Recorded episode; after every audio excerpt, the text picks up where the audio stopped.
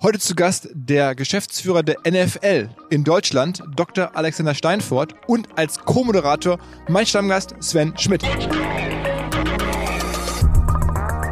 Das Spannende ist, dass viele Geld, ja, die, die Clubs gehören zwar Milliardären, aber am Ende hilft es denen ja insofern gar nicht, weil durch Themen wie Salary Cap zum Beispiel hast du dadurch gar keinen großen Wettbewerbsvorteil, sondern der wird ja wieder geschaffen ja, durch das Draft-Pick-System, ähm, durch die Ausgeglichenheit in der Liga insgesamt, sodass ja eigentlich fast so die Frage ein Stück weit in den Hintergrund ähm, äh, tritt, wem gehören sie, sondern wenn du halt mal zwei schlechte Jahre gehabt hast, dann bist du halt zwei Jahre später mit einem guten Coach auf einmal wieder oben, weil du die ersten Draft-Picks gezogen hast. Ne?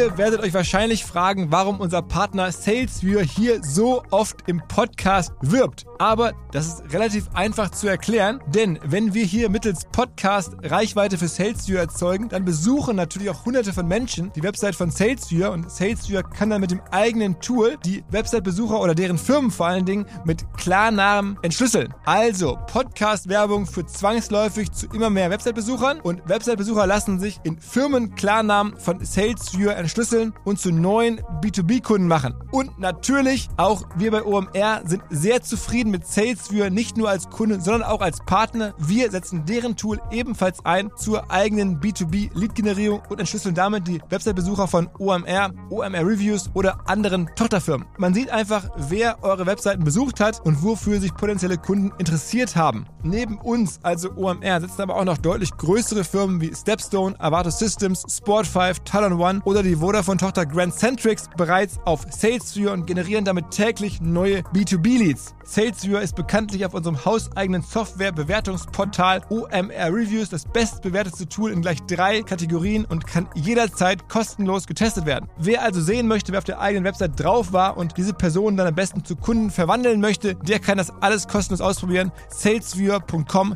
slash OMR. Zurück zum Podcast. Wir sitzen hier in Downtown Los Angeles im LA Convention Center, so einem Kongresszentrum, wo ganz viele ähm, Medien ähm, sich aufgebaut haben, ganz viele verschiedene so Booths sind.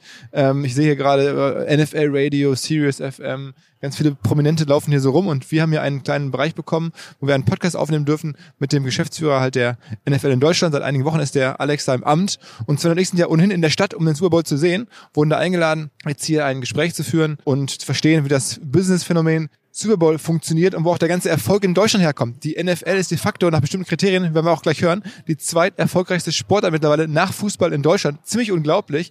Und generell ist ja beim Football ziemlich vieles unglaublich. Das ganze Business-Phänomen Super Bowl ist halt ziemlich krass. Darüber sprechen wir auch die Implikationen auf die Bundesliga. Ähm, und wir Sven Schmidt zum ersten Mal, glaube ich, hier als Co-Host aktiv. Der Sven und der Alex, die kennen sich schon ein bisschen länger. Der Alex hat eine relativ schillernde Laufbahn schon hinter sich im Digital- und Sportbereich. Also das alles ist gleich hier ähm, zu hören sein. Das Ganze wird aufgezeichnet an einem Freitag, übermorgen Super Bowl. Wir hängen so lange hier in LA rum. Und ähm, ja, ich freue mich natürlich auf das Spiel. Alle freuen sich auf das Spiel. Die ganze Stadt ist sozusagen im Super Bowl Vibe. Und wenn ihr das halt hört, dann ist vielleicht Sonntag ähm, und abends das Spiel dann nachts oder nachts im Fernsehen. Oder ihr ähm, hört es am Montag oder Dienstag, dann ist das Spiel vielleicht schon vorbei. Aber trotzdem, ähm, die Geschichte des Footballs in Deutschland geht ja irgendwie weiter. Und darüber sprechen wir jetzt. Auf geht's direkt rein ins Gespräch mit Alex und Sven. Moin Alex, moin Sven. Moin. Moin. Also, ähm, ich bin wirklich begeistert, dass wir hier sein dürfen. Danke für die Einladung. Ihr macht hier eine Riesenshow. Irgendwie, wenn der Podcast ausgeschaltet wird, ist an dem Tag Super Bowl. Ja, wir nehmen es auf am Freitag, zwei Tage vorher. Ähm, wie bist du zur NFL gekommen? Wie ging's los? Also offiziell bin ich ja noch gar nicht so lange dabei. Äh, ich, letzte Woche Dienstag ersten Tag gehabt, äh, hatte aber die Chance, da in den letzten äh, Wochen und Monaten schon ein bisschen hinter den Kulissen mitzuwirken. Wie bin ich da hingekommen? Äh, habe die letzten Jahre einfach im Sport verbracht, ähm, die eine oder andere Station hinter mich gebracht. Sag ein paar. Ähm, angefangen bei Man United, dann äh, in die Bundesliga gewechselt, bei Fortuna, Fortuna Düsseldorf Zeit verbracht, DFL ein bisschen parallel gemacht und jetzt zuletzt im olympischen Umfeld bei der Vermarktungsagentur vom Deutschen Olympischen Sportbund und jetzt bei der NFL. Und du warst aber Rocket vorher mal? Genau. Ähm, angefangen in der Beratung, dann Rocket und dann im Sport gelandet. Okay, okay. Also das heißt, Digitalbusiness ist dir vertraut und Sportbusiness ist dir auch vertraut. Würde ich jetzt mal so behaupten, ja. Ich meine, äh, Leute wie du und Sven stecken natürlich noch tiefer im Digitalbusiness drin, aber zumindest äh, habe ich da auch ein bisschen Zeit verbracht. Und bei, bei Rocket irgendwelche nennenswerten Ventures, was hast du da gemacht? Also ich war, äh, wann dann? Das ist auch schon jetzt über zehn Jahre her, ähm, zu, zu Rocket gekommen. Klassiker eigentlich damals, äh, Beratung gemacht, nach zwei Jahren in Berlin zu Rocket gewechselt und bin damals zu Wimlu gegangen. Ich weiß nicht, der eine oder andere kennt es vielleicht klar, noch. Klar. damals relativ gut finanziert gewesen und bin reingekommen, nach, ähm, nachdem eigentlich klar war, dass es nicht an Airbnb verkauft äh, wird. Das war damals natürlich auch die Wette.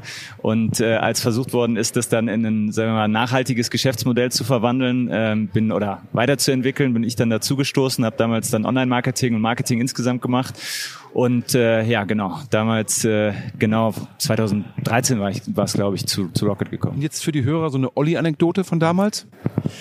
Ich habe relativ wenig mit ihm zu tun gehabt, äh, weil ich glaube, er seinen Fokus immer dann auf die Geschäftsmodelle setzt, wo er glaubt, dass er diese noch verkaufen kann. Ja? Ähm, also insofern äh, keine großen Überschneidungen persönlich mit ihm gehabt, habe damals dann auch äh, so ein bisschen die Anekdoten noch gehört äh, aus der Phase, als es verkauft werden sollte, als dann irgendwie die Leute von Airbnb drüben waren und ja, das Büro nochmal voll gemacht worden ist, um eben einen besonders guten Eindruck zu machen. Aber also ja, hab, hab, ihn, hab da nicht groß mit ihm zu tun gehabt, sondern eher so ein bisschen einfach den ja, so diesen, diesen, diesen Rocket Spirit da aufsaugen können. Und hat trotzdem äh, total Spaß gemacht, war eine super lehrreiche Zeit, weil, ja, wie man es ja so sagt, gehst schnell von 0 auf 100, auch in Themen, wo du vorher vielleicht nicht so äh, tief drin warst. Und der, und der Olli Samba der NFL ist Roger Goodell. Äh, hast du Roger Goodell schon kennengelernt?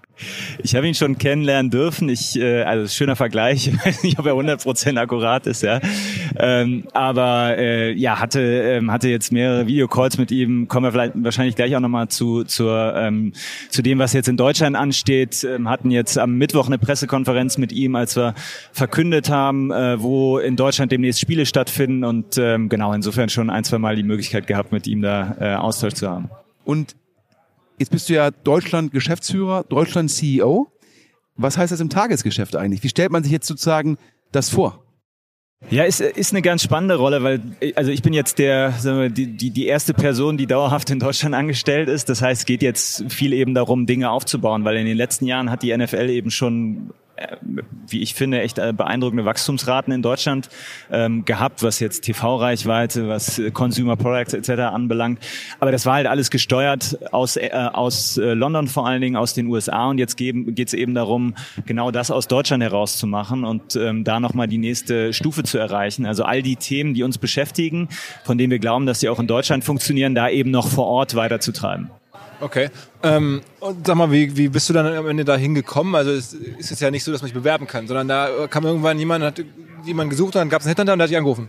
Ja, glaube ich, kann man kann man so zusammenfassen. Also meistens Sport ist ja nochmal so eine ähm, besondere Branche, weil die Branche eigentlich relativ klein ist und wie du sagst, so die meisten äh, Stellen werden dann nicht öffentlich ausgeschrieben ich hatte halt jetzt, haben wir gerade schon drüber gesprochen, schon ein, zwei Stationen im Sport, ähm, hoffe da auch so ganz gute Arbeit gemacht zu haben und dann bist du irgendwann angesprochen worden. Eigentlich äh, mit der Frage, kennst du irgendwen in deinem Netzwerk, weil der, der mich angesprochen hat, wusste, dass ich noch gar nicht so lange in meiner damaligen Rolle war. Dann habe ich mir angeschaut und habe gesagt, hey cool, das äh, würde mich selber interessieren, ja, kann ich da in die Gespräche reingehen. Okay, und sag mal, was ist für ein Business, auf das wir da schauen? Also die NFL in Deutschland, reden wir jetzt irgendwie, ja eigentlich schon wenn ich jetzt richtig interpretiere, von der zweitgrößten Sportart de facto in Deutschland nach Fußball. Ich glaube, es hängt immer davon ab, aus welcher, ähm, aus welchem Winkel du dir das anschaust. Ne? Wenn du über aktive Sporttreibende sprichst, dann ganz klar, dann ähm, ja, Turnen in Deutschland, was ich vorher auch nicht wusste. Die haben, glaube ich, äh, fünf, sechs Millionen Mitglieder. Ja, ist nach Fußball der mitgliederstärkste Sport. Äh, aktive wirst du mit American Football in den nächsten Jahren nicht auf die Nummer zwei kommen, obwohl da echt ähm, ganz stark gewachsen ist. Ich glaube, einer der stärksten, äh, am stärksten wachsenden äh, Sportarten, aktiv treibender, aber eben auf, ja, sagen wir mal, einem relativ niedrigen Niveau gestartet. Aber bei den anderen Dingen, die wir uns anschauen, ja, also was äh, geht TV-Reichweite an, was geht ja, gerade Merchandising zum Beispiel an, ähm, welche Reichweiten generierst du auch digital? Ähm, sind wir in manchen Punkten schon äh, entweder Nummer zwei oder also ist auf jeden Fall das Ziel, was wir uns setzen, ähm, perspektivisch ja, in den nächsten Jahren äh, uns in die Richtung zu, zu entwickeln. Ja, und so ein Tag hat ja nur 24 Stunden. Das heißt, wenn die NFL mehr Aufmerksamkeit bekommt, dann müssen ja andere Aufmerksamkeit abgeben. Das heißt, wenn ich dich jetzt als Totengräber der deutschen Handball-Bundesliga, der deutschen Basketball-Bundesliga und der deutschen Eishockey-Bundesliga bezeichne, ist das wie ein Lob, oder? Dann würde ich das äh, nachhaltig abstreiten, ja. Ich, äh, also ist, ist das, also ist auch ganz klar erklärtes Ziel. Bescheidenheit ist auch so ein Ziel, oder? Ja. Also unser unser Ansatz ist es nicht jetzt äh, stärker in Deutschland aktiv zu werden und irgendwem etwas wegzunehmen, ja. Ähm, du hast zwar recht, äh, der Tag hat nur 24 Stunden, aber am Ende konkurrierst du da auch mit einem Netflix, mit einem Spotify, ja, mit guten Podcasts. Und äh, ich glaube, dass es nicht so ist, dass man nur einer Sportart folgen kann, ja, sondern ähm, du sie wir sehen es ja auch bei den Leuten, die jetzt in den letzten Jahren NFL-Fans in Deutschland geworden sind. In der Regel haben die andere Sportarten, die sie auch verfolgen. Was ich ganz spannend fand, äh, jetzt bei der Pressekonferenz, dass ihr die DFL als Partner anseht. Ich hätte jetzt zumindest aus DFL-Perspektive gesagt, also wäre ich Donator Hopfen, ja, hätte ich jetzt gesagt, die NFL ist für mich eher eine Gefahr und das unterstütze ich nicht. Wie habt ihr sozusagen die DFL zum Freund gemacht?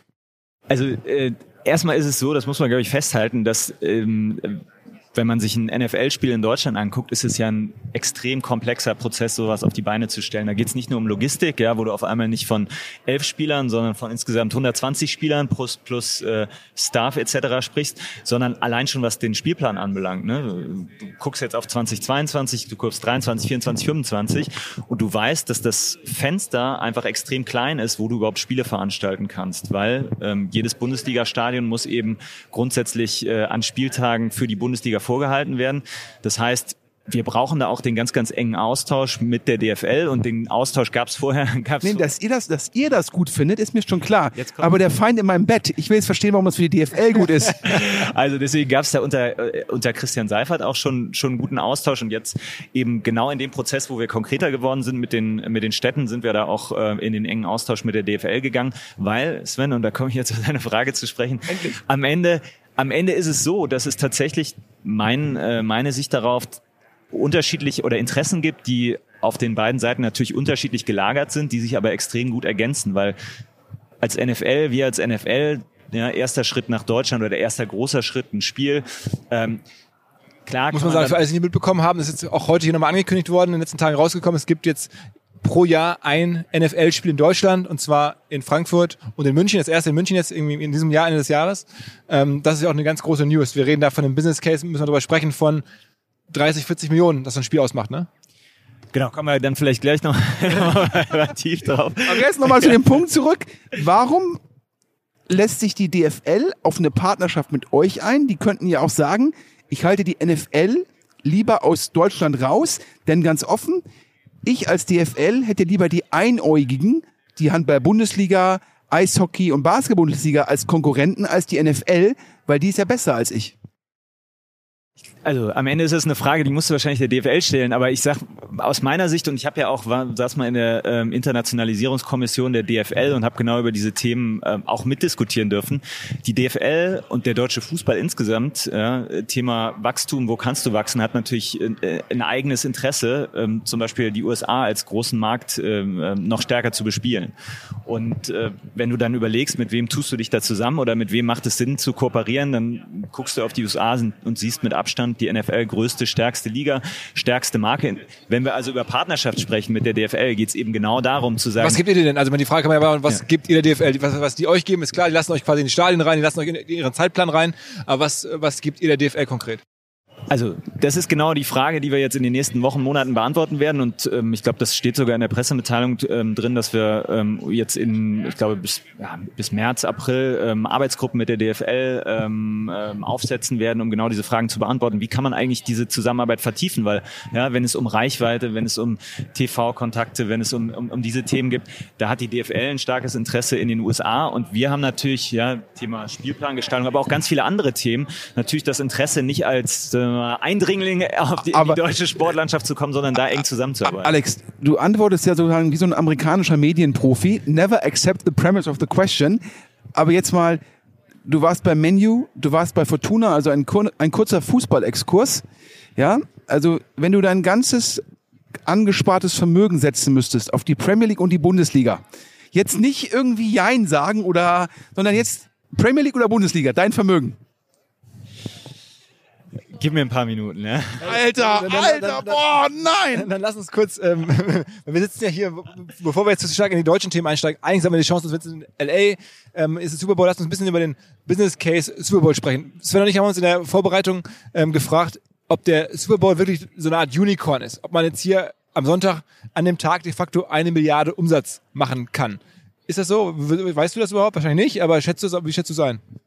Am Ende äh, guckst du dir natürlich an, oder welche, welche äh, Erlösströme würdest du dir dabei angucken. Ne? Und ähm, ich glaube, wenn du allein Informationen zusammennimmst, die öffentlich verfügbar sind, ja, wenn du dir zum Beispiel anguckst, was macht ein TV-Sender mit Werbung ähm, dieses Jahr im Super Bowl? Ich glaube, es sind 450 Millionen Dollar, die NBC äh, über die Spots äh, reinholt. Ne? Ähm, kannst dir Ticketing anschauen, da sind die äh, Preise auch äh, in den Medien relativ äh, spiel, viel gespielt worden.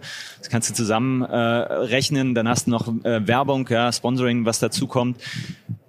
Man kommt an die Milliarde wahrscheinlich so knapp ran. Also allein aufgrund der öffentlich verfügbaren ähm, Informationen wirst du, äh, glaube ich, nicht weit davon entfernt sein. Was ja auch interessant ist, weil ne, die ganze Diskussion äh, aus Deutschland, auch da Bundesliga ist ja eine ganz andere. Da ist ne, die hohen Ticketpreise, die, die hier einfach klaglos akzeptiert werden, würden das ja in Deutschland nie. Äh, schon erstaunlich, oder? Also, dass man hier sozusagen Tickets ab für 1000 Euro, das günstigste Ticket, glaube ich, ne?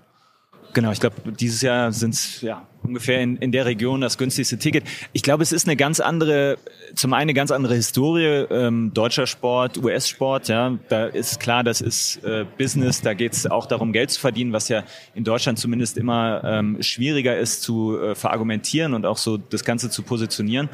Ähm, es wird aber auch in den USA, und das merkt man, wenn man dann mit Fans spricht, auch als so eine Once-in-a-Lifetime-Geschichte gesehen. Ja, Du redest jetzt nicht hier über eine Dauerkarte, die du dir jedes Jahr wieder kaufst, sondern wenn dein Club es mal in, äh, in den Super Bowl schafft, dann versuchst du da irgendwie hinzukommen. Und ja, da gibt es auch viele Leute, die bereit sind, sehr, sehr viel Geld dafür Das heißt, auszugeben. du sagst, alle New England Patriots Fans sind eigentlich jetzt insolvent, weil die hatten irgendwie zehn Once-in-a-Lifetime-Chancen in den letzten 15 Jahren.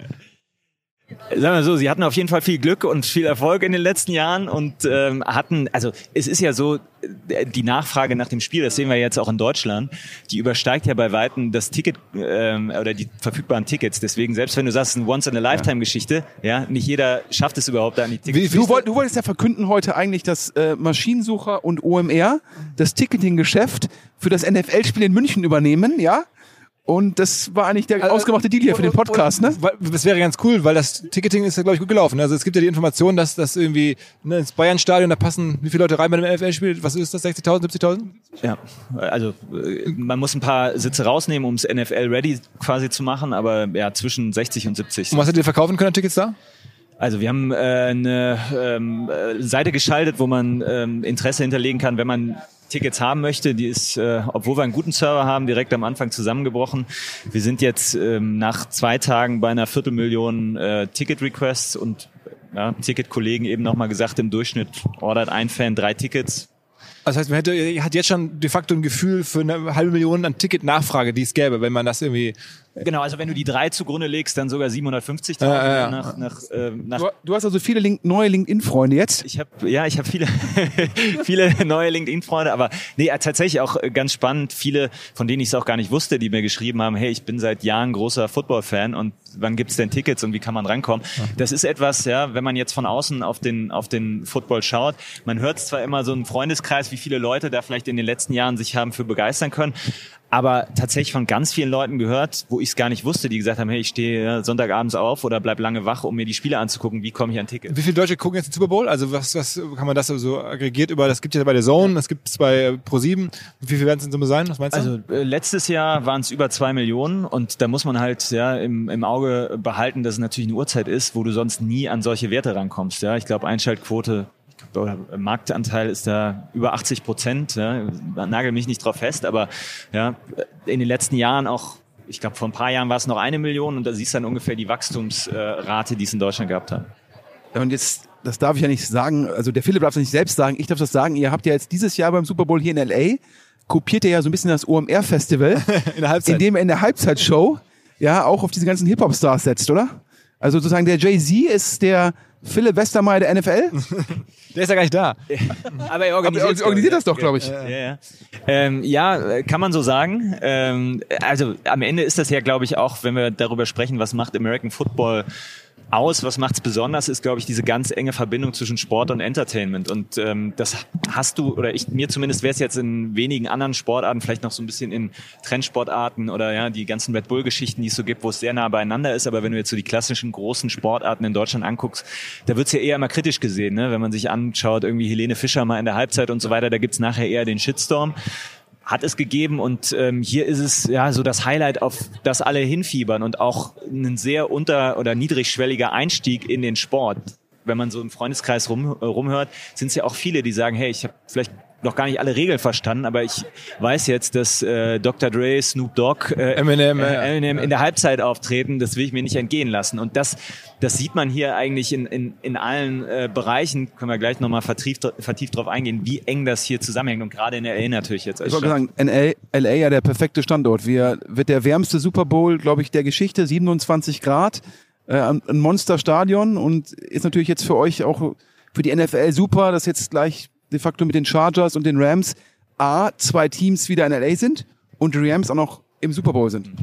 Ja, also nächstes Jahr ist ja Phoenix, Arizona, da könnte es noch wärmer werden, ja. Aber ähm, ich habe auch gehört äh, von Leuten, die seit 20 Jahren dabei sind, so warm war es noch nie im, im Februar beim Super Bowl. Du hast vollkommen recht, das ist die eigentlich die ideale Location, wenn du genau das verkörpern oder zum Leben erwecken willst, was die NFL ausmacht. Ne? Dieses, diese Verbindung zwischen Entertainment und Sport. Ich war gestern bei einer, äh, bei einer Preisverleihung, als der MVP der Saison äh, gekürt worden ist. Und wenn man sich da normalerweise Preisverleihung im Sport, ja, hat immer so ein bisschen oder hat kann gerne mal so ein bisschen was Angestaubtes haben. Preise wurden da gestern von Katy Perry, äh, ähm, von ähm, äh, Kelly Clarkson etc. verliehen. Ja, da siehst du, wie eng das zu, äh, beieinander liegt. Und hier mit der Location, alle wohnen sie nebenan, passt das Ist denn das natürlich auch der super. Weg, den du jetzt versuchst bei dem deutschen Spiel? Also wird es zum Beispiel da auch jetzt eine Halbzeitshow geben in München bei dem ersten Spiel? Sowas würde ja Sinn machen eigentlich. Ja, also das ist alles jetzt noch nie, nicht im äh, Detail definiert. Helene aber wenn Fischer, wir, oder? Äh, aber, aber wenn wir zum Beispiel nach, nach England schauen, da gibt's ja schon seit 2007 äh, die internationalen Spiele der NFL. Da ist es auch so, dass es immer ein, äh, ein Music Act in der Halbzeit gibt. Das passt natürlich extrem gut zusammen. Und dann geht's darum, okay, wie versuchst du das in Deutschland zu positionieren? Äh, und am Ende ja, so ein bisschen wahrscheinlich der Mittelweg, dass wir zum einen versuchen, diese All-American Experience, also wirklich dieses Stars in, Stripes und das, was die Leute halt über den Fernseher kennen, aber natürlich auch mit einem, mit einem deutschen Touch, ähnlich wie es in London ist, das äh, in der Form nach Deutschland bringen wollen. Ich glaube, in der Allianz Arena darf immer noch Sarah Connor die Nationalhymne singen, oder? Ja, ich erinnere mich dran, ähm, aber ich glaube, das übersteigt jetzt mein äh, Paygrade, ja, um das, das zu entscheiden. Aber erklär so ein bisschen, wie, wie willst du das Spiel in Deutschland irgendwie jetzt sozusagen hip machen? Muss man das, also verhandelst du noch gerade mit Fernsehanstalten oder Übertragungspartnern oder ist das alles schon geklärt? Also die äh, Fernsehverträge, die laufen, die, die, laufen noch äh, mit The Zone und äh, mit der Pro7 Sat1 Gruppe. Die haben die Rechte im Moment und ähm, die werden entsprechend auch das Spiel für Deutschland übertragen. Am Ende ist es aber so, wir haben jetzt in den letzten Wochen und da war es ein extrem äh, kurzer, anstrengender Prozess, diesen, ähm, ähm, diese Auswahl gemacht. Äh, Städte haben sich beworben, aber nicht nur Städte, sondern die entsprechenden Fußballclubs, die, Lä- äh, die Bundesländer, die Stadionbetreiber. Und da haben wir eben über die letzten Wochen und Monate geguckt, welche Pakete passen am besten. Und jetzt wissen wir, wo wir spielen, aber in welcher Form, ja, wie sieht zum Beispiel das Thema Entertainment, wie sieht das Thema Tailgate aus? Das ist ja so dieses amerikanische Ding, dass du eigentlich drei Stunden vorher mit dem Auto äh, äh, hinkommst. Da muss ich mal sagen, der wäre Düsseldorf mit den Messeparkplätzen viel, viel besser gewesen. In München gibt's dieses Parkhaus und in so einem Parkhaus Tailgating zu machen, ist echt nicht gut. Also äh, an- anders, wie, wie kam es auf München? Also ist ja die Frage. Also ihr habt jetzt München und Frankfurt wegen der Flughäfen oder wegen der Stadiongröße oder weswegen? Ja, also Düsseldorf war ja die dritte Stadt, die Ja. noch in der Auswahl war und äh, als Düsseldorfer habe ich natürlich auch große, große Sympathien dafür gehabt, aber am Ende ging es darum, die, äh, das beste Gesamtpaket zu bekommen und da spielen ex also ganz unterschiedliche Faktoren rein. Zum einen natürlich, wie sieht der Business Case aus? Ja, kannst du dir das wirtschaftlich leisten und macht das Sinn, das in dem Kontext zu machen? Da geht es um Fra Fragen wie, wie viel, ähm, ja, wie viel Plätze gibt's, wie viel Hospitality gibt's etc. Ähm, dann geht es darum, wie ist die ähm, Infrastrukturanbindung, Flughafen etc., was du gerade gesagt hast, wie viele Hotels gibt äh, die Stadt beziehungsweise der Club äh, ähm, ist gebeten, Trainingsplätze zur Verfügung zu stellen. All diese Dinge haben wir uns angeguckt und am Ende natürlich auch, ja, was zum Beispiel ist die City Brand? Ist das eine Strahlkraft, ähm, die dann auch auf die NFL zurückspielt? All die Dinge zusammengenommen haben halt dann auch nicht dieses eindeutige Bild gegeben, sondern wir haben gesagt, hey, München und Frankfurt haben beide extrem sich drum bemüht und einen extrem starken Bid abgegeben Und so ist es dann zu diesem alternativen oder ja, zu, zu, zu diesem zwei, zwei, zwei Two-City-Approach gekommen. Ja, sehr, sehr, sehr schade, muss ich sagen, ja. Ich wäre natürlich genauso wie du für Düsseldorf gewesen und Ryan Fire, Ryan Fire war ja damals schon ein äh, richtig großer Erfolg, ja. Also Frankfurt Galaxy und Ryan Fire, glaube ich, damals die beiden Standorte. Ähm, du hast aber gerade nochmal die Rechte angesprochen. Du hast ja gesagt, The Zone und Pro701 haben jetzt noch für, für die nächste Saison die Rechte. Und danach werden die neu ausgeschrieben? Also genau, die Verträge laufen noch. Ähm, du bist sowieso natürlich immer ähm, dabei zu gucken, wie kannst du dein äh, Medienprodukt ähm, optimieren, weiterentwickeln. Ich glaube, alle, die jetzt American Football in den letzten Jahren äh, verfolgt haben, haben sehen auch und wissen, dass das auch unsere Medienpartner einfach einen extrem großen Anteil daran haben, was in den letzten Jahren passiert ist, weil am Ende muss man ja so ehrlich sein, wenn man noch mal fünf, sechs, sieben Jahre zurückspult, da hat American Football, da hat die NFL in Deutschland ja schon eher ein Nischendasein äh, gehabt und zusammen mit den Medienpartnern, mit der ähm, Positionierung der Produkte ist eben das in den letzten Jahren gelungen. Das heißt, ProSieben hat am Ende euch sehr viel Value kreiert, weil ProSieben war ja dann diejenigen, die das an die Hand genommen haben mit, mit äh, RAN und NFL, das sozusagen auch an der, an der Person Coach Esume richtig hochzuziehen. Kann man so sagen? Ja, also die haben einen ganz großen Anteil daran. Ja. Und nicht nur Pro7 Sat 1, äh, The Zone, wir haben auch Partnerschaften mit Bild etc. zum Beispiel, ja, wo Content distribuiert wird. Am Ende ist ja die Frage, und die würde sich mit Sicherheit jeder, jede Sportart stellen, die jetzt versucht, neu oder stärker in einen Markt reinzukommen. Wie machst du es? Wie machst du es in einem Land, was natürlich historisch extrem Fußball geprägt ist wie Deutschland? Und ähm, diese unterschiedliche Art der Ansprache, ähm, ja, du hast Coach Izume ähm, erwähnt, ein Icke, äh, anfangs ein Frank Buschmann, die haben natürlich extrem großen Anteil daran, dass es, äh, dass da in den letzten Jahren das passiert ist, was passiert ist, weil du musst, glaube ich, das Ganze anders äh, äh platzieren, positionieren als jetzt ja 18 Uhr Sportschau und du hast deine sagen wir mal, bekannten fünf Minuten, sechs Minuten zusammenfassen, Zusammenfassung, sondern das Ganze ähm, digitaler, jünger auch zu verpacken und vielleicht auch mit einer, mit weniger Scheuklappen, als es dann bei, ja, sagen wir schon länger im Markt präsenten Sportarten möglich ist. Du sagst also, wie John Madden sozusagen, äh, die NFL-Moderation oder Kommentierung neu erfunden hat, ist sozusagen Coach Izume, der deutsche John Madden? Also, äh, vielleicht musst du nochmal erklären, wer John Madden ist. Ja, John Madden war ja einer der erfolgreichsten NFL-Trainer.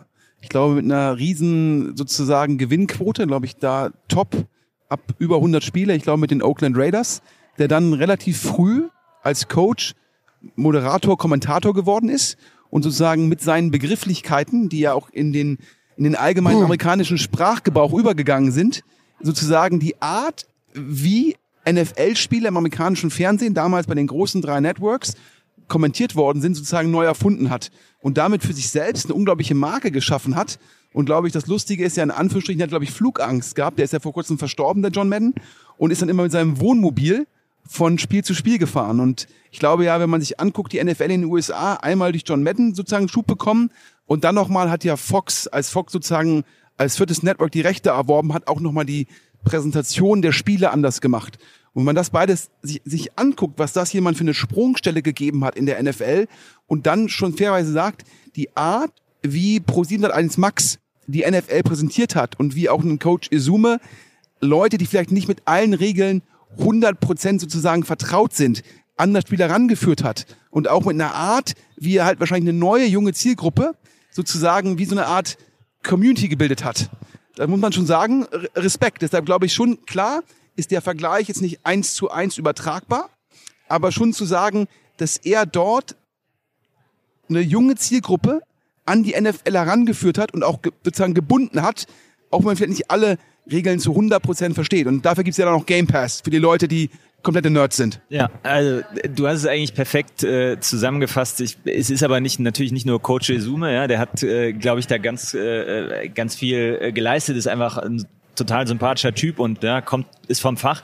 Aber ich glaube, äh, das zeigt nochmal, wie wichtig Talent eben auch ist, ja, wie wichtig es ist, die richtigen Leute ähm, an, an der richtigen Stelle zu haben. Weil wenn du nicht, wenn du es nicht schaffst, gerade in so einem Sport wie American Football auch immer wieder so den, den, den, den Schritt auf die Fans zuzugehen, zu erklären, ja, den, den Einstieg zu erleichtern, ist es eben umso schwieriger, neue Fans dafür zu gewinnen. Und das Spannende ist in Deutschland, dass ja, wo die NFL in den USA im Moment so ein bisschen ähm, damit zu kämpfen hat, okay, ähm, ja, Zuschauer werden älter, ist in Deutschland genau das gegenseitige Phänomen zu sehen, dass eben in den letzten Jahren extrem viele junge Leute American Football Spannende, spannende, spannende, spannende Frage. Sorry, Philipp, dann darfst du auch wieder. Ich will das nicht monopolisieren. Ähm, die NBA hat es ja geschafft, sehr viele junge Leute an sich zu binden in den USA, weil man da letztendlich, ich sag mal, so eine Influencer-Kultur lebt, in dem einen, einen Durant äh, oder halt auch ein Harden oder halt irgendwie Embiid, die sind alle für sich sozusagen eigene Marken. Und die NFL wird ja jetzt nicht so stark getrieben, vielleicht mit Ausnahme von Tom Brady oder Patrick Mahomes, von solchen einzelnen Marken. Sicherlich auch für das Produkt 60 Spieler und nicht fünf, einen Helm und so weiter. Ja, und ist das sozusagen eine Herausforderung der NFL in den USA noch mehr sozusagen diese, das, das zu machen, das Diese zu schaffen, was, zu schaffen. was Nate Silver mit der NBA geschaffen hat? Ja, am, am Ende ist es ähnlich wie im Wintersport, ne? Wenn du dir Eishockey anguckst, wenn du dir Abfahrt äh, anguckst, die haben alle einen Helm auf, ja. Das heißt, äh, die Gesichter sind Beispiel äh, Fußball, Beispiel Basketball einfach weniger präsent und ja, größerer Squad, mehr Leute im Team. Du musst einfach erstmal deutlich mehr äh, Namen auswendig äh, lernen und kennenlernen, bevor du eben diese People Brand schaffen kannst. Du hast da natürlich die Leuchttürme, wie jetzt ein Tom Brady, der nach der Saison gesagt hat, okay, nach ne, 22 Jahren ist Schluss.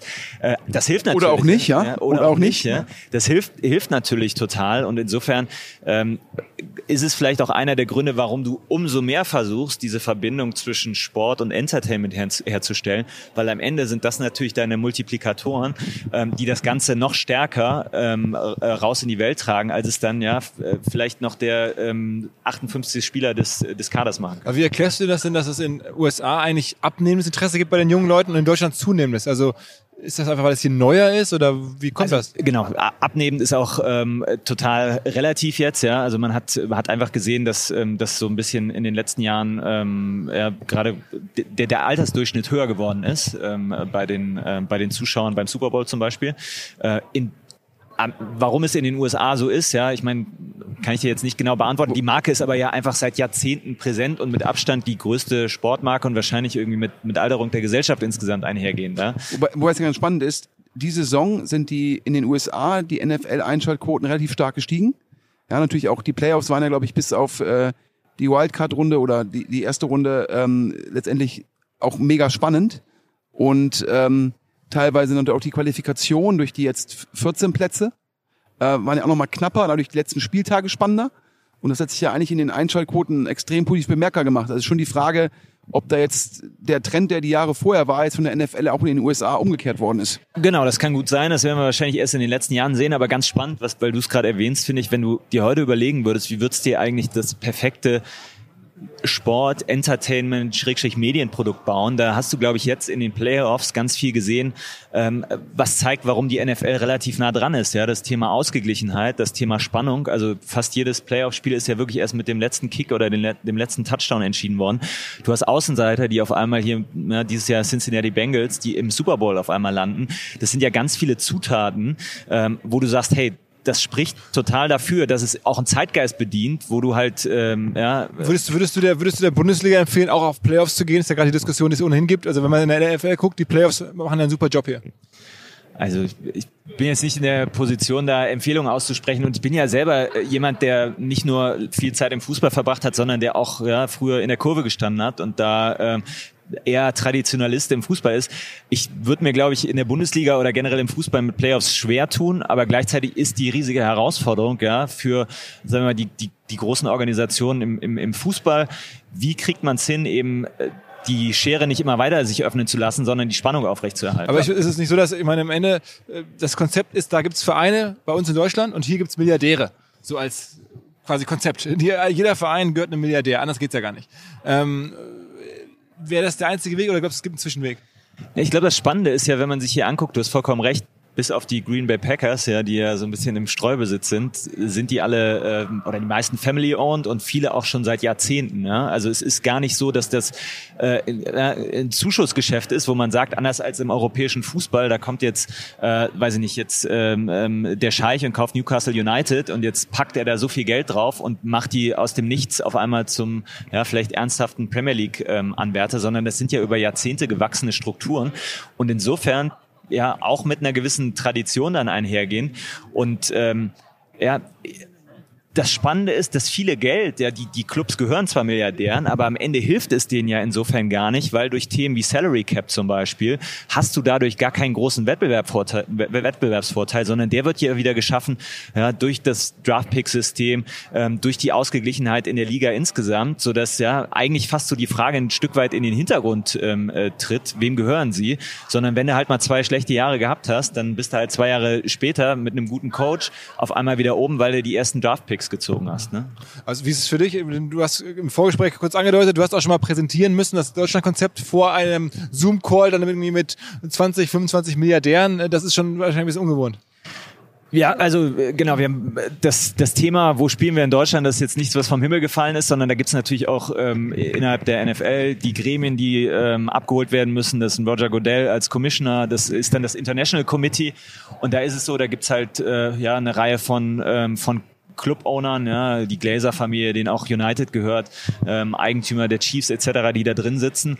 Und ähm, ja, total spannende Erfahrung, dann in dem Kontext da auch ähm, das Thema zu platzieren, weil am Ende ja, müssen die das absegnen und müssen sagen, wir gehen das mit, weil die NFL ist am Ende eine Organisation, die äh, ähnlich wie die DFL aus den Mitgliedern besteht und da eben ja, mehrheitsfähig sein muss, was geplant wird. Und, ja. Was ich bei der Arbeit mit am liebsten mag, wie ich auch hier unsere Firma versuche voranzubringen, ist vor allen Dingen durch Gespräche mit Menschen am sprichwörtlichen Watercooler, also am Wasserspender. Und tatsächlich, es gibt jetzt einen bei uns im Büro. Es gibt vor allen Dingen einen Partner dafür, die Firma Fresh at Work. Fresh at Work rüstet Firmen aus mit Kaffeemaschinen und Wassersystemen. Das ist generell ihr Konzept. Sie machen das insbesondere im B2B-Bereich und zwar ziemlich einzigartig. Ein einfaches rundum sorglos Paket, ehrlich, ohne versteckten Kosten und mit einer fairen Ab Abrechnung im Preis inbegriffen. Bei Fresh at Work sind zum Beispiel alle Geräte, dann ein garantierter Service, je nach Verbrauchsmenge natürlich und natürlich Ersatzverschleißteile, sogar Kaffeebohnen, Kakaopulver, Installation, Lieferung. All das gibt's im Abo-Paket mit Fresh at Work ohne Vertragsbindung. Wer es ausprobieren möchte, es gibt jetzt auch für Hörerinnen und Hörer des Podcasts einen 10% Rabatt auf den monatlichen Tarif bis Anfang Mai gilt der. Alle Infos unter freshatwork.de slash omr fresh at work ist ein Wort und at, also die Buchstaben at, fresh at work.de slash omr.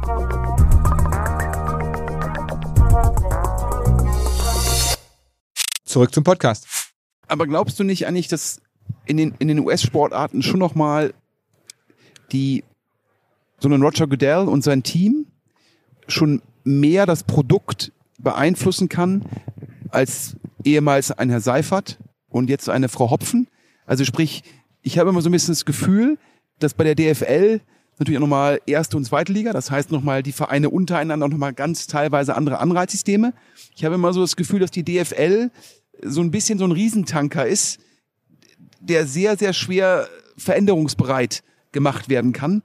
Und das merkst du ja auch im, im gesamten Produkt. Also ich finde, da ist in den letzten 10, 15 Jahren ist da eigentlich kaum eine relevante Veränderung gemacht worden, obwohl sich die Welt drumherum, Social Media, Aufmerksamkeitsökonomie, neue Konkurrenz, neues Streaming total verändert hat. Und bis zum heutigen Tage gibt es kein eigenes Streaming-Produkt von der DFL, während die NFL mit Game Pass ja ein Produkt hat, was eine gewisse Klientel global extrem erfolgreich bespielt. Und du warst ja jetzt auch für die, für die Fortuna, hast ja mit der DFL gearbeitet. Also ist das, ist mein Eindruck von außen? Kannst du den von innen bestätigen? Äh, ich, also ich glaube, wenn du jetzt auf die NFL schaust, ist es so, dass du einfach einen sehr homogenen Kreis an, ähm, sagen wir mal, Hauptverantwortlichen hast, ja, wenn du mal die Eigentümer so bezeichnen möchtest, ja, die haben in großen Teilen einen ähnlichen Hintergrund, in dem Sinne, dass sie wirtschaftlich erfolgreich selbst gearbeitet haben, dass sie ja, äh, so ein bisschen äh, in vielen Fällen auch einem ähnlichen Umfeld en, entspringen. Und das macht es, glaube ich, insgesamt tendenziell leichter für die Liga, auch größere Entscheidungen zu treffen. Ja, jetzt ist es ja so gewesen, von der letzten zu diesen Saison das erste Mal von 16 auf 17 reguläre Saisonspiele hochgegangen. Das ist ja auch eigentlich eine riesige Veränderung, weil du auf einmal ja, äh, einfach deine Saison länger machst. Ja, das muss mit den Spielern verhandelt werden. Aber wenn du das in einer sehr homogenen ähm, Runde vereinbart, dann geht's, glaube ich, leichter. Im, also Im Fußball insgesamt musst du auch sagen, historisch geprägt, Fans einfach ein viel, viel, eine viel, viel stärkere Stimme und deswegen musst du ganz andere Abstimmungswege da wählen, um, um solche Änderungen durchzusetzen.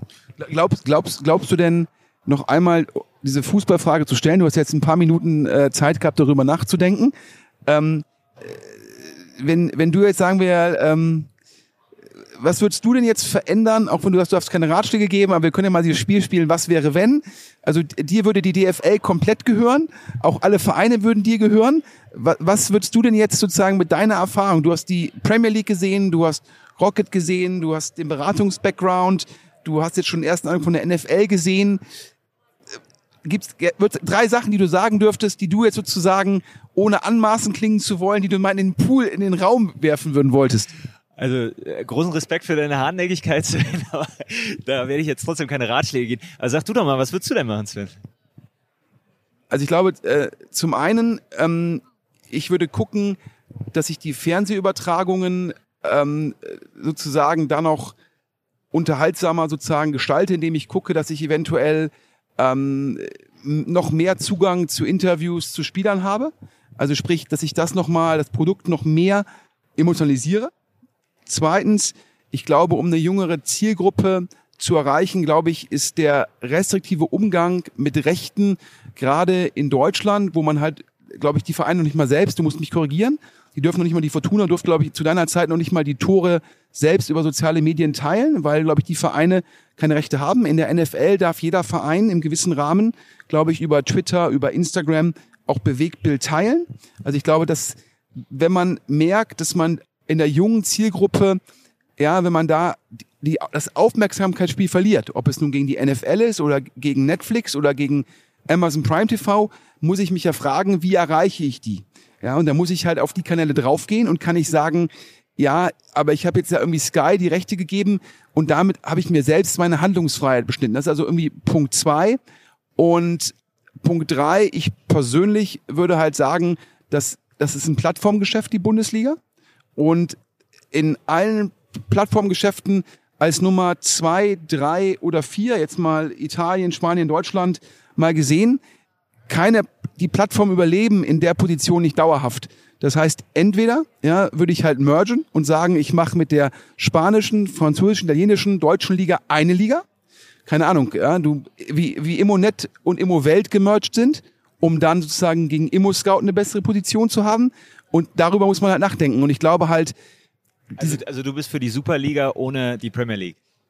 Ich glaube tatsächlich, die einzige Chance, dass wir eine Relevanz bewahren und nicht zu einer reinen Fiederliga werden, wäre eine Liga, aber auch mit Auf- und Abstieg. Wir könnten, man kann sich ja vorstellen, irgendwie sieben deutsche Vereine, sieben italienische, sieben französische, sieben spanische. Und dann jeweils einer der Vereine aus den sieben steigt immer auf und ab. Und das würde ich halt spannend sehen. Ich finde es auch irgendwie, wir reden immer von der europäischen Idee und reden dann aber immer so total emotional über, über nationale Ligen. Und ich glaube, es wäre doch auch im Sinne der europäischen Idee, das zu machen. Und es würde das Problem lösen, dass man in der Premier League, die die führende Plattform ist und von diesen sogenannten Flywheel-Effekten sozusagen mehr Fernseheinnahmen, bessere Spieler, bessere Trainer, mehr Aufmerksamkeit, mehr Aufmerksamkeit, mehr Fernseheinnahmen, dass man da noch mal eine Chance hat. Und dafür muss man das radikal machen.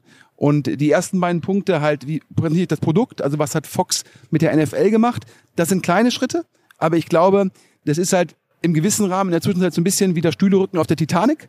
Und ich glaube, man muss es halt groß machen. Jetzt sagt der Philipp auch noch mal was. Ne, Eine Sache, also ich, ich finde, finde es von dem, was Sven sagt, total bedenkenswert und, und, und, und und auch richtig, ehrlicherweise. Man sieht ja auch schon dieses Zusammengehen im Fußball jetzt bei Holland und belgische Liga und so, nur aus der Schwäche heraus. Die waren so am Boden, dass die gar nicht mehr anders konnten, als zusammenzugehen. Und bevor man so am Boden ist, sollte man vielleicht aus der Stärke heraus irgendwie zusammengehen. Wäre eine Überlegung dazu. Aber eine andere Frage, die ich bei der NFL halt wahnsinnig gut finde, und das ist so ein Thema, was hier im Podcast auch häufiger kommt, ist diese Verknappung. Ne, also es gelingt jetzt halt auch wie im Fashion-Bereich ja Brands ähm, oder auch bei Ferrari sieht man, dass halt die verkaufen dann nur 10.000 Autos, mehr machen die gar nicht. Ja?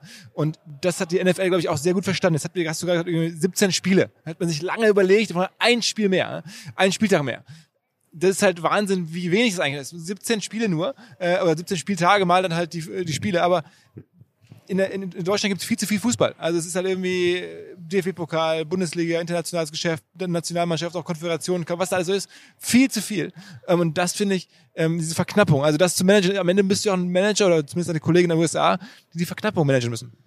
Ja, ich glaube, es ist ein extrem äh, wichtiger Punkt, weil äh, du musst ja nicht mal so sehr auf den Fußball nur schauen, sondern du kannst ja selbst in den USA auf andere Sportarten schauen. Ne? Äh, Baseball 100, was sind's 130 Saisonspiele, 100, 162. Ja, 162. Basketball, äh, 82, Eishockey, ja. ja. Also 82, ja. das ist schon ähm, mit Sicherheit Aber einer man der sieht bei euch perfekt, wie Verknappung funktionieren kann. Das ist der Wahnsinn. also es ist tatsächlich einer der USPs, dass du sagst, 17 Spiele und du hast gerade gesagt nochmal, äh, das war schon eine lange Diskussion, das jetzt auf 17 oder um das eine zu ergänzen. Äh, Und dann aber auch in der Position zu sein, wo jedes Spiel zählt, ja, weil ich glaube, die Herausforderung für, ja, also wer, wer kauft sich jetzt eine, ähm, eine Saisonkarte, wenn du weißt, du kannst oder musst 130 mal, 160 mal hingehen. Ne? Jetzt sagst du wieder, jedes Spiel zählt. Ja. Dann wären ja die Playoffs in Deutschland vielleicht doch gar nicht so schlecht.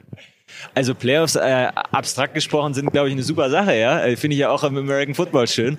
Und äh, das ist natürlich dieses, äh, dieses Spannungsmoment, was auf jeden Fall auch jetzt äh, hier nochmal dazu beiträgt, dass zum Beispiel ähm, auch die, die TV-Resonanz in Deutschland äh, in den letzten Monaten wieder extrem positiv war, weil du halt siehst, was dieses Moment am Ende, wo ja, letzte Minute läuft und der, äh, der Touchdown muss geworfen werden oder nicht, was das nochmal ähm, sagen wir, an Qualität äh, für ein tv Aber ich finde, es ist, also nochmal mal äh, wirtschaftlich zu sprechen, ihr seid ja mit Abstand die erfolgreichste Liga der Welt. Was macht die NFL für den Gesamtumsatz so äh, als Gesamtgruppe? Ähm, als Gesamtumsatz kann ich jetzt gar nicht sagen. Also das Wichtigste ist der TV-Vertrag, muss man sagen, da kommt das meiste Geld raus. Der ist ja im äh, letzten Jahr abgeschlossen worden, ja, für, für, für elf Jahre. Das sind, äh, glaube ich, 110 Milliarden Dollar gewesen. 110 Milliarden, also in einem Jahr irgendwie über 10 Milliarden, die allein aus dem TV kommen, dann kommen dann Das noch ist der, genau, das ist der, das ist der Domestic-Vertrag. Genau, dann, dann, der- dann noch international dazu, dann noch Playday, noch Tickets dazu und sowas. Also es ist riesig. Und Das ist trotzdem, noch ohne Game Pass. Das ist also sprich Domestic Free. Und du hast ja auch in den USA nochmal den Game Pass mit sozusagen der Red Zone, die ja zum Beispiel in Deutschland auf The Zone auf Englisch läuft, unter anderem. Und also, aber trotzdem der Punkt ist, also es ist groß. Es ist ri- riesig groß und das halt, obwohl ihr ganz wenig Produkt eigentlich anbietet. Ne? Weil man müsste ja meinen, dass eigentlich die Baseballliga mit mehr Teams und mehr Spielen eigentlich viel wertvoller ist oder die Basketballliga, aber es ist nicht der Fall. Und das finde ich so ein Hinweis, den man in der Wirtschaftswelt generell lernen kann, auch hier äh, als Zuhörer. Vielleicht sagt, okay, vielleicht wird es nicht besser, wenn es mehr wird, sondern besser, wenn es halt weniger wird. Das ist erstaunlich, ne? Ja, genau. Und äh, also ich glaube, Gesamtumsatz sind 15 Milliarden. Ja, du, da siehst du auch, dass der Großteil eben aus dem aus dem TV kommt. Und ähm, das zeigt auch wieder, es ist ein, sagen wir mal, ein Entertainment-Produkt, was auch TV-seitig ausgerichtet ist. Ja, sonst wären eben die die die Sender auch nicht bereit, so viel zu zahlen. Und ja, zu deinem Punkt. Ich glaube, da das ist ein, so ein Best-Case-Example, ja, wo du siehst, Verknappung funktioniert. Du siehst, dass Leute eben auch bereit sind, ja, viel Strapazen auf sich zu nehmen und vielleicht auch äh, tiefer in die Taf Tasche zu greifen, wenn sie wissen, das ist ja, das ist einfach seltener. ist übrigens ganz spannend, äh, bei den ähm, TV-Rechten in den USA zahlen die Sender sogar tendenziell mehr, als sie damit einnehmen. Und warum tun sie das? Weil sie dann im Rahmen der Reichweite der NFL, sozusagen das letzte Lagerfeuer TV-Event in den USA, in der Lage sind, ihr restliches Programm zu promoten und sozusagen nochmal Kunden an letztendlich lineares Fernsehen zu binden. Daher sozusagen, das war übrigens auch die Erkenntnis von Robert Murdoch, als er letztendlich ähm, mit Fox, dem vierten Netzwerk, was damals relativ irrelevant war, ähm, die NFL-Rechte äh, sozusagen gekauft hat und gesagt hat, zum einen, ja, kriege ich damit Reichweite, ich kriege damit auch lokale Stationen und ich bekomme Relevanz.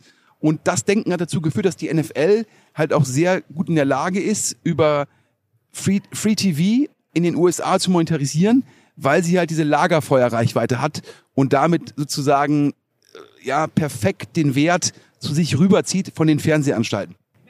Ist es, ist es eigentlich so, dass das Spiel in Deutschland oder die Spiele in England, England auch bewusst gemacht werden, um noch ein weiteres Fenster zu haben im amerikanischen äh, Fernsehen. Also ich meine, das ist ja per Zeitverschiebung dann morgens früh in den USA. Also wenn das dann gespielt wird, dann ist es irgendwie neun oder zehn Uhr. Da wird in USA kein Spiel gemacht, weil das zu früh ist. Das heißt, man hat auf einmal dann einen Tag, wo man dann morgens, mittags und nachmittags oder abends Spiele haben kann. Also hat quasi so ein neues Auswertungsfenster. Ist das auch ein Kalkül der Internationalisierung oder ist das egal?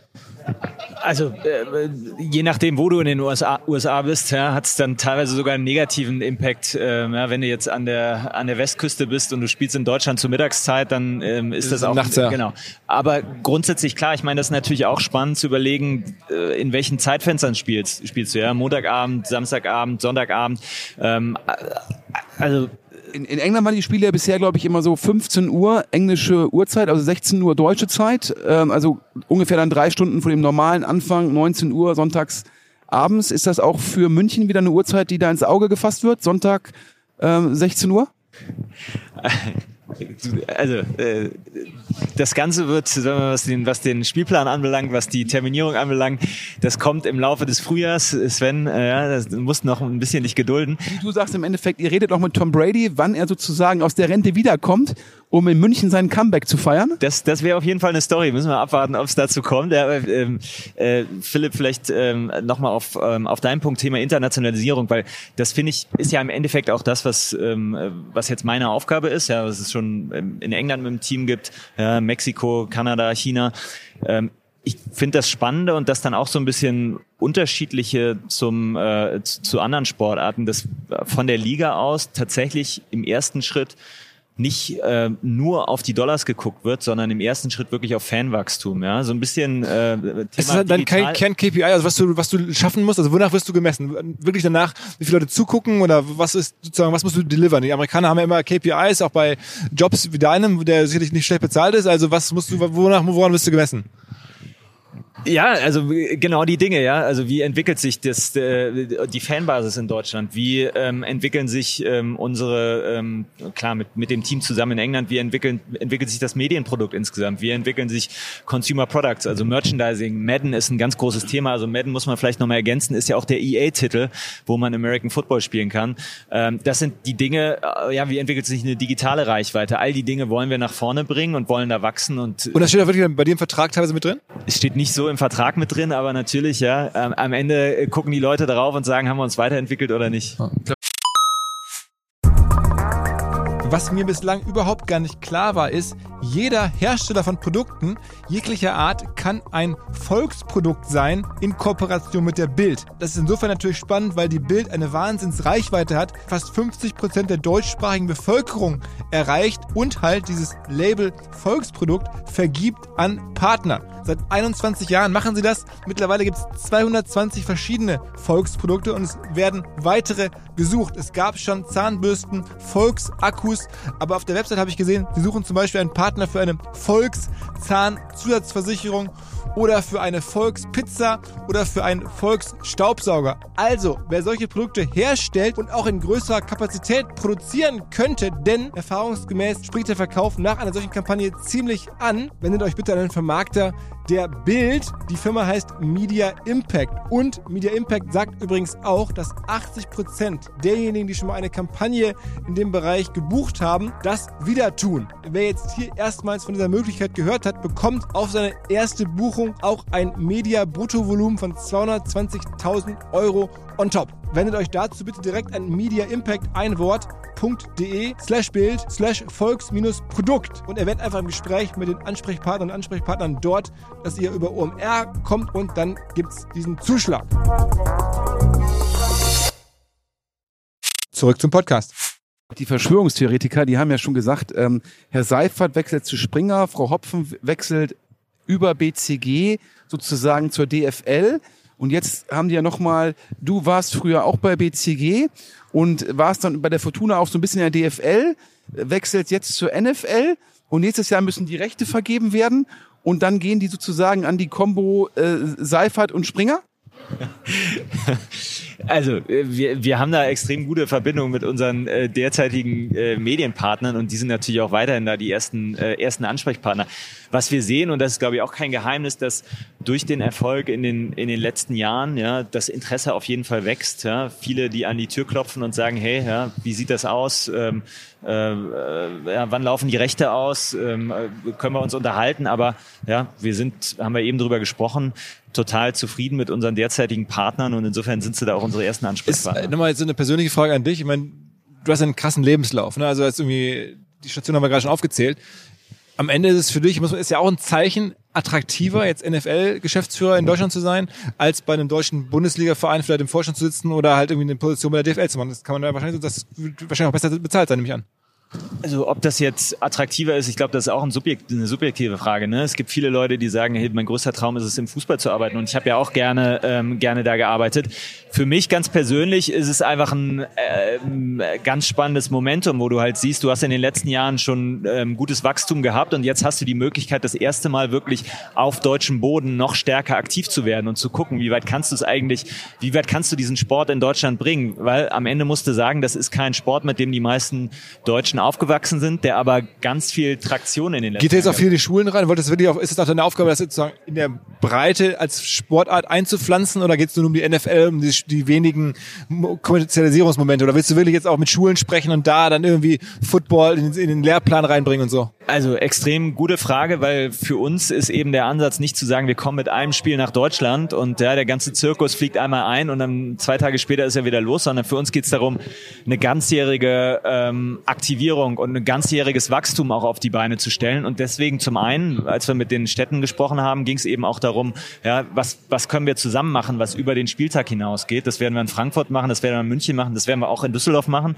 Äh, und da spielen genau solche Themen äh, eine Rolle, nämlich ja, wie bring, bringst du mehr Leute zum Spielen? Und da wird es im ersten Schritt Flag Football sein, was die NFL auch finanziell fördert, weil wenn du darüber sprichst, ja, wie, wie Also da ist dann ohne Tackles, da sind so Flaggen im Gürtel, die man genau. rausgerissen bekommt, damit die jungen Kinder das Spiel nicht verletzt werden, ne? Genau, genau. Also das, sagen wir, das kontaktarme, die kontaktarme Variante von American Football, wenn, weil wenn du darüber sprichst, ja, und über Strategie sprichst, wie, wie kannst du Fanwachstum kreieren, dann kannst du natürlich kurzfristig Sachen versuchen. Das ist so ein Spiel, wo du, glaube ich, einfach nochmal deutlich mehr Medienaufmerksamkeit generierst, aber auch langfristig. Ja, Hypothese ist zum einen, was hilft, mehr Leute zum Spielen zu bringen, weil die ähm, Kids, die gespielt haben, die äh, haben auch eine höhere Affinität zum Sport.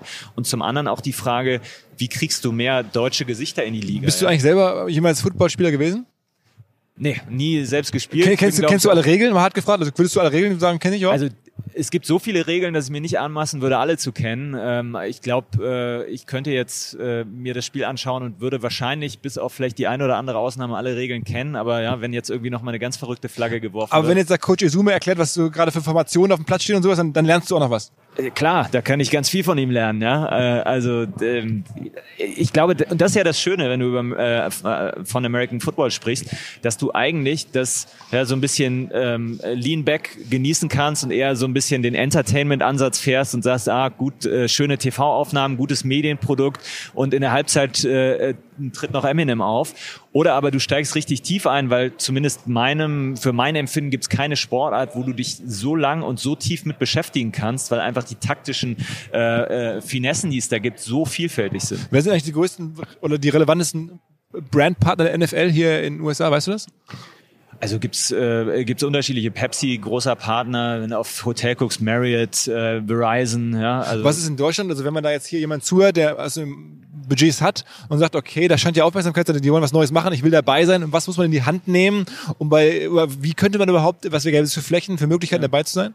Also äh, Preise sind jetzt noch nicht definiert. Was klar ist, wir ähm, wollen und sehen uns da oder wollen das positionieren und sehen uns auch als Premium-Produkt. Das ist ein, äh, ein Spiel, was es im Jahr ähm, geben, geben wird und ähm, ähm, was auch eine entsprechende, ähm, einen entsprechenden Premium-Charakter hat, darüber hinaus die ganzjährigen Aktivierung. Und was gibt's für Flächen? Ja, am Ende, man sieht es auch, wenn man nach London guckt, ähm, da gibt's natürlich ähm, äh, ein Naming Right für, für das Spiel. Man muss auch festhalten, ganz besonders für, für die NFL, die europäischen Spiele sind die einzigen, die tatsächlich eine Digitalbande haben. Das heißt, du kannst quasi aus Deutschland heraus ähm, deine Message über die Bande in die USA reinspielen, in die amerikanischen Haushalte, weil wenn du dir ein NFL-Spiel in den USA anschaust, ist das ja mehr oder weniger in Stadium zumindest werbefrei. Wir haben ja zusammen, Alex, äh, ich hatte das ja schon mal erzählt, äh, die, das Maschinensucherteam nach Tokio und jetzt nach Peking geschickt. Ja, vielleicht schaffen wir es ja noch, dass es irgendwie das Maschinensucherspieler in München wird, ja? Ja, ich freue mich drauf. Äh, Sven, ich höre ja auch immer im Podcast, dass ihr erfolgreich unterwegs seid, deswegen ist das in der zweiten deutschen Liga. Aber jetzt mal die andere Frage. Ich mache ja hier immer im Podcast, ich mich draußen ja immer für, für Personalmarketing für Maschinensucher.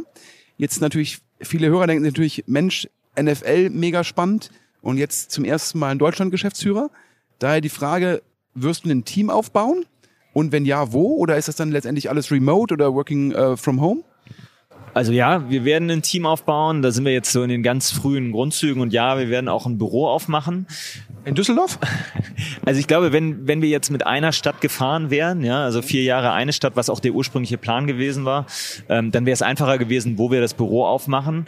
Ähm, jetzt mit zwei Städten ist es nochmal eine Diskussion, die wir intern führen werden, weil am Ende geht es natürlich zum einen darum, ja, wo werden Spiele stattfinden, aber auch, wo hast du schon bestehende American Football Strukturen? Wo sind deine Werbepartner? Wo sind deine Medienpartner? Insofern ist das noch nicht äh, entschieden. Am Anfang, gerade im ersten Jahr, werden wir auch. The Zone in München, Pro7 1 in München, viele DAX-Konzerne in München, das erste Spiel in München. München. Ja, also man muss ja ehrlich sagen, auch wenn wir auf unsere Zahlen gucken, die meisten American Football Fans und Aktive auch gibt's im Westen, ja, da hast du die Historie auch, du hast eben gesagt mit Rheinfire, Frankfurt Galaxy, die Verbände, also es gibt gute Gründe für alle. Warum ist eigentlich Hamburg da so wenig präsent in der ganzen Sache? Gibt's da einen Grund für?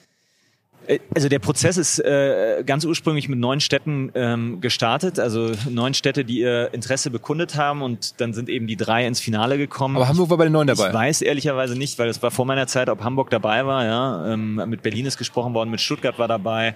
Ähm, ich meine auch Hamburg war dabei. Ähm, am Ende ja, ging es eben darum zu gucken, wo ist das äh, Gesamtpaket am besten? Wo glauben wir, dass wir den größten Impact kreieren können? Und das waren die drei Städte, die dann ins Finale gekommen sind. Was, was macht ihr mit so einem Spiel in Deutschland für einen Umsatz? Was kommt dabei raus? Also ist das am Ende ja wie ein Startup jetzt so, ne, dass, dass da jetzt geplant wird. Und wir haben es gerade gestern Abend auch schon mal ein bisschen darüber nachgedacht. Wir schätzen, das musst du bei 50 Millionen liegen. Ist das ganz verrückt? Ich kann es euch noch nicht sagen, ja. Aber, aber was, was, was, was, was steht in deinem Businessplan? Was steht in deinem Businessplan drin? Das, ich weiß noch nicht, ob ich es jetzt hier, hier aber, verraten jetzt, aber, werde. aber rechnen wir mal vor und du nickst einfach immer nur und der Philipp sagt, ob du nickst oder nicht nickst. Also die Allianz Arena in München hat so, glaube ich, so ungefähr 7000 Business Seats und Logenplätze. Wenn wir jetzt mal im Schnitt 1000 Euro für so ein Business Seat und Logenplatz annehmen, wären das 7 Millionen Euro. Dann verbleiben noch so ungefähr 60.000 andere Tickets, wahrscheinlich ein Durchschnittspreis von 150 Euro. Das wären dann nochmal 9 Millionen. Das heißt, Ticketing-Einnahmen inklusive Mehrwertsteuer ungefähr 16. Ah ja, das war, ein, Ja, ja, das, da war, guckt das, war, ja. das war ein kurzes Nick. Ja, Ja, guckt- Das sagt ihr jetzt. So. Ja, ja, ja. Dann natürlich irgendwie, klar, die Fernseheinnahmen sind nicht additiv, die sind wahrscheinlich im Gesamtdeal verhandelt, korrekt? Da gibt's wahrscheinlich jetzt keine Extra-Einnahmen, oder? Die Werbeeinnahmen? Nee, die Fernseh. Von den die deutschen Spielen, da gibt's ja, ja, keine extra Einnahmen. wahrscheinlich keine Extra-Einnahmen. Und dann hast du wahrscheinlich nochmal die Werbeeinnahmen. Und äh, was bringen solche Werbeeinnahmen in England, um mal so einen Vergleich zu haben? Ich kann es ich kann's dir leider gerade gar nicht sagen. Aber, aber man würde sich, glaube ich, einen schlechten Job machen, wenn man aus dem Spiel jetzt in der Werbebannervermarktung und vor Ort, aus dem Sponsoring da jetzt nicht ein paar Millionen rausholen kann. Also okay, das Ähm, heißt, wir Ticketing und Werbung, wenn wir sagen 20 Millionen, stehen sozusagen im Geschäftsführervertrag als, als, als wenn das Nee, Best nee. Case für den Bonus von Alexander? Ja, also dann wären es sogar nicht 50, wie dann ein bisschen weniger. Ja, aber du musst ja eigentlich sehen, wenn du sagst, es gibt ähm, 10 Millionen Dollar TV-Einnahmen, ungefähr 200, ich glaube, was, 285 Spiele, Saison und Playoffs ungefähr. Das heißt, wir haben ungefähr so 35 Millionen US-Dollar, wenn ich jetzt über alle Spiele gleich verteile. Wenn du das dann zu den 20 Millionen Euro drauf tust, bist du ungefähr bei den 50 Millionen Euro. Das heißt also sozusagen, du bist CEO von so einem anständigen Mittelständler. Das heißt also erstmal äh, Glückwunsch zu deinen Rechenkünsten, ja. ähm, äh, also tatsächlich, was ich sagen kann, ist, dass wir ähm, am Ende gerade am Anfang nach, nach Deutschland kommen äh, und nicht sagen, wir müssen jetzt hier ja, ähm, den, den, den maximalen Gewinn generieren, sondern eher im Gegenteil, dass wir sagen, wir wollen investieren. Ja? Also wir wollen gucken, wie schaffen wir es eben mit dem Geld, klar, äh, so mit, so, mit so einem Spiel verdienst du Geld, aber wie schaffen wir es mit dem Geld, was da verdient wird, eben den Sport insgesamt ähm, zu pushen und eher, ja, ich meine, digital äh, so ein bisschen gedacht, ja, du versuchst eher erstmal eine Reichweite zu kreieren, ähm, bevor du über die nächsten Schritte Das heißt, du hast doch schon Pläne, welche Influencer dann irgendwie im Herbst da in München vor Ort sein werden. Also werden sich viele deutsche Influencer dürfen sich freuen. Äh, Dann geht's nach München Ich- und dann, dann wird ein bisschen gepostet. Ich wollte gerade sagen, es sind die LinkedIn-Inbox von Alexander. Erst die Leute, die die Tickets wollen, Ja. dann die Leute, die die Jobs wollen und alle guten Dinge sind drei, die Influencer, Die, die Deals wollen. die, die, die sozusagen die Deals wollen. Das, kriegst du noch drei Mitarbeiter für deine LinkedIn-Inbox. Ganz so schlimm ist es nicht, aber tatsächlich, also es ist auch jetzt schon so, dass wir ähm, ganz stark mit mit Influencern, also Thema Super Bowl zusammenarbeiten. Ja, Heidi Klum wird jetzt äh, am Sonntag ähm, präsent sein. Aber eher für die ältere Zielgruppe, oder? Aber ihr, ihr bringt bewusst Leute aus Deutschland oder deutsche Genau. Influencer hier nach LA, damit die hier mit ihrer Reichweite nach Deutschland hineinsenden. Genau, weil ich meine, am Ende Thema, also all das, worüber wir nachdenken und all das, was wir ja auch besprochen haben, kommt eigentlich auf eine Frage zurück. Wie schaffen wir es, äh, Fanwachstum zu haben in Deutschland? Und da gibt's eben unterschiedliche Ansätze, ja, Thema Leute zum Spielen bringen, Thema äh, über TV Leute zu erreichen, aber auch, ja, wie nutzt du digital bestmöglich? Und da bist du natürlich schnell, schnell beim Thema Influencer. Und was ist die Plattform oder die härteste Währung beim Fanwachstum? Sind es die Einschaltquoten? Sind es die, sagen wir mal, Follower auf Instagram? Sind es die Abonnenten bei ähm, Game Pass? Was ist sozusagen da jetzt die, die, die, die KPI, die Kernwährung? Ähm, es gibt nicht die eine Kernwährung, ähm, sondern es sind tatsächlich die Dinge, die du gerade ähm, ähm, angerissen hast, plus eben Consumer Products. Ja, also äh, das Schöne, also wie viele Leute kaufen dann am Ende die Trikots und sowas? genau, das Schöne ist, wenn du jetzt auf Deutschland schaust, deswegen wird Deutschland immer als Nummer eins Wachstumsmarkt weltweit der NFL beschrieben, bist du in Deutschland schon mit eigentlich allen oder mit den meisten relevanten Themen, ja, mit ähm, Madden EA, ja, mit ähm, Merchandising-Umsätzen, mit Game Pass, bist du entweder Nummer eins nach den USA weltweit oder Nummer zwei. Wie erklärt sich das? Deutschland ist ja vergleichsweise kein jetzt so affines Land. Ja, genau. Wie erklärt sich das? Ist, ist eine gute Frage. Ich glaube, das hat unterschiedliche Gründe. Das eine ist, dass du natürlich eine gewisse Historie hast. Ja, es gab ja mal die NFL Europe, haben wir eben auch Ryan Fire, Frankfurt Galaxy gesprochen, 90er, Nuller Jahre. Da haben einfach viele Leute dann doch irgendwie schon Zugang zum American Football, zumindest in einigen Städten gefunden. Am Ende war es ja fast nur noch eine deutsche Liga. Und dann eben in den letzten Jahren ähm, die, die junge Generation, Das heißt, die dann der, der nächste Markt, selbst Mexiko oder sowas, ist nicht so groß wie Deutschland?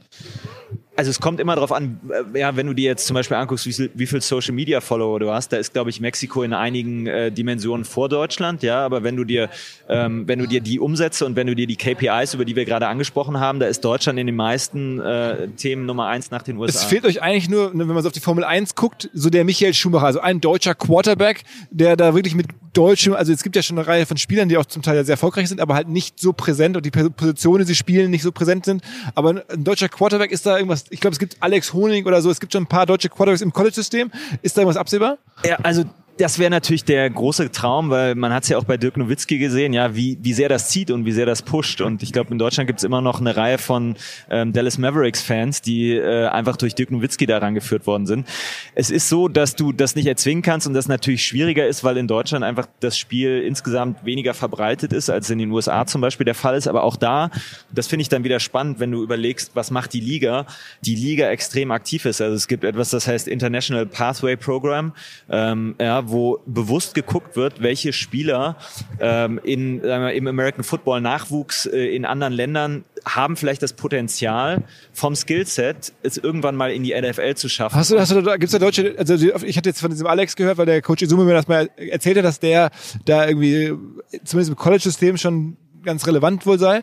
Ähm, ich folge über Instagram und sehe das ab und zu, aber kann es nicht genau einschätzen, ob der es jemals schaffen kann. Hast, bist du, hast du da Leute im Blick, die es schaffen können? Also ich kann es ich kann's auch nicht äh, natürlich 100% ähm, einordnen, aber du siehst schon, dass du auch, also in diesem International Player Pathway Programm, da ist es so, dass ja auch, ja, du könntest zum Beispiel auch als Leichtathlet, ähm, ja, wenn du die das entsprechende Skillset hast, könntest du äh, daran teilnehmen. Es gibt diesen Combine, ja, wo du den Schritt äh, machen kannst in die Trainingssquads der, ähm, äh, der Teams. Und da sind auch immer deutsche Athleten dabei, weil es eben auch etwas ist, was die Liga bewusst pushen möchte. Mehr deutsche Gesichter, weil auch, ja, wenn du mit Leuten in der, äh, in der NFL sprichst, die sagen auch alle, hey, das wäre super, wenn wir nicht nur einen Jakob Johnson oder einen Amon Ross St. Brown oder EQ St. Brown in der äh, NFL hätten, sondern wenn wir am besten noch einen Star Quarterback aus Deutschland hätten. Aber dafür, glaube ich, musst du dann sehr, sehr früh den an eine amerikanische Highschool bringen und an ein amerikanisches College, weil die Positionen, die im Endeffekt ein Leichtathlet machen kann, sind halt die, die sehr physisch dom dominant sind. Wohingegen als Quarterback Erfahrungswerte, das Lesen der Spielzüge oder im Endeffekt, was die Defensive vorhat, ist halt unglaublich, es muss unglaublich sozusagen eintrainiert werden, weil du das sehr schnell erkennen musst, muss darauf reagieren und das kannst du halt nicht in diesem International Pathway Program so gut abdecken wie jetzt vielleicht eine Position im Special Team. Total. Und deswegen ist ja ähm, der, sagen wir, der naheliegendste, die naheliegendste Position immer der Kicker, ja. Da kannst du vielleicht noch aus dem Fußball irgendwie konvertieren.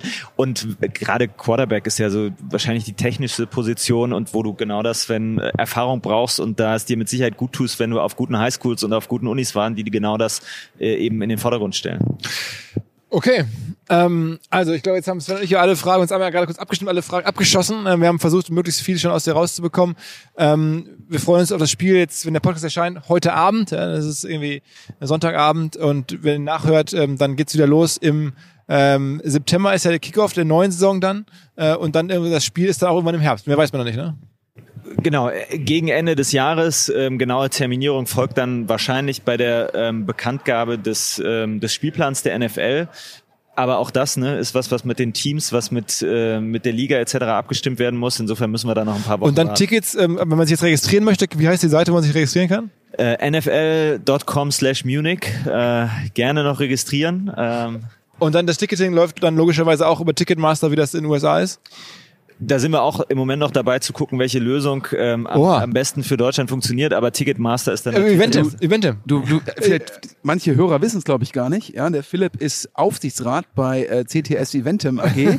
und also dementsprechend äh, nach, nach dem Podcast hier sozusagen werden wir nochmal über die Ticketingrechte hier im kleinen, im kleinen reden. Also was wir, was wir brauchen, ist ein stabiler Server. Den, den, den gibt's da auf jeden Fall. Also da legen wir Hand ins Feuer. Die machen, die machen das Ticketing für, für Olympia alles. Also das ist, das ist gar kein Problem. Gut, gut, alles klar. Ähm, Alex, vielen Dank. Bist du am Stadion logischerweise am Sonntag, ne? Genau, wir haben eine ganze Reihe äh, deutscher Gäste da auch vor Ort. Wer ist äh, du dabei? Ähm, Vertreter von der Bundesliga von Bayern München. Donata ist auch da? Diese auch da, genau. Ähm, äh, auch von Bayern, der Oli Kahn und so da? Der kommt nicht, nee, wir haben aber andere Clubvertreter da und dann haben wir halt ja einige Gäste, Influencer, haben wir eben schon drüber Sondern gesprochen. Sondern ein paar andere, also Heidi Klum ist dann da, wer noch? Ja, äh, Sänger von Revolverheld, äh, ah. Fitness-Influencer etc., also ganze Reihe unterschiedlich. Ah. Die Elevator Boys, glaube ich. Ja, ja, ja. Ein paar davon treffen wir heute Abend, schon auf der Vorparty sozusagen. Also schöne Grüße, Imke, äh, Johannes Strate. Also insofern, das äh, wird heute Abend eine lustige Party, du hast sie gerade genannt. Ähm, Okay, also vielen Dank, dass du uns hier sozusagen eingeladen hast in das Media Center hier. Ähm, sehr, sehr beeindruckend. Ähm, Sven und ich hatten schon jetzt irgendwie im Podcast hier einiges erlebt, also Elbphilharmonie äh, und viele, viele Remote-Aufnahmen und jetzt mal wieder so ein Ding hier. Echt cool. Vielen, vielen Dank. Vielen Dank. Vielen Dank. Alles klar. Ciao, ciao. Kleiner Hinweis für die neuen Ziele. Und zwar Pipedrive kennen wir bei OMR auch sehr gut. Das CRM-System insbesondere für die Förderung des Wachstums kleinerer Firmen. Pipedrive ermöglicht es ganz einfach den Überblick zu behalten über Vertriebsaktivitäten, Gespräche, Abschlüsse. Man verpasst keine Nachfassaktion. Pipedrive ist vor allen Dingen einfach zu bedienen, vollständig anpassbar auf die jeweilige Firma, auf die jeweiligen Teams und erstellt sehr hübsche visuelle Berichte. Darüber hinaus gibt es zahlreiche smarte Automatisierungen. Also geht zu pipedrive.com, um dort eine kostenlose 14-tägige Testversion zu starten.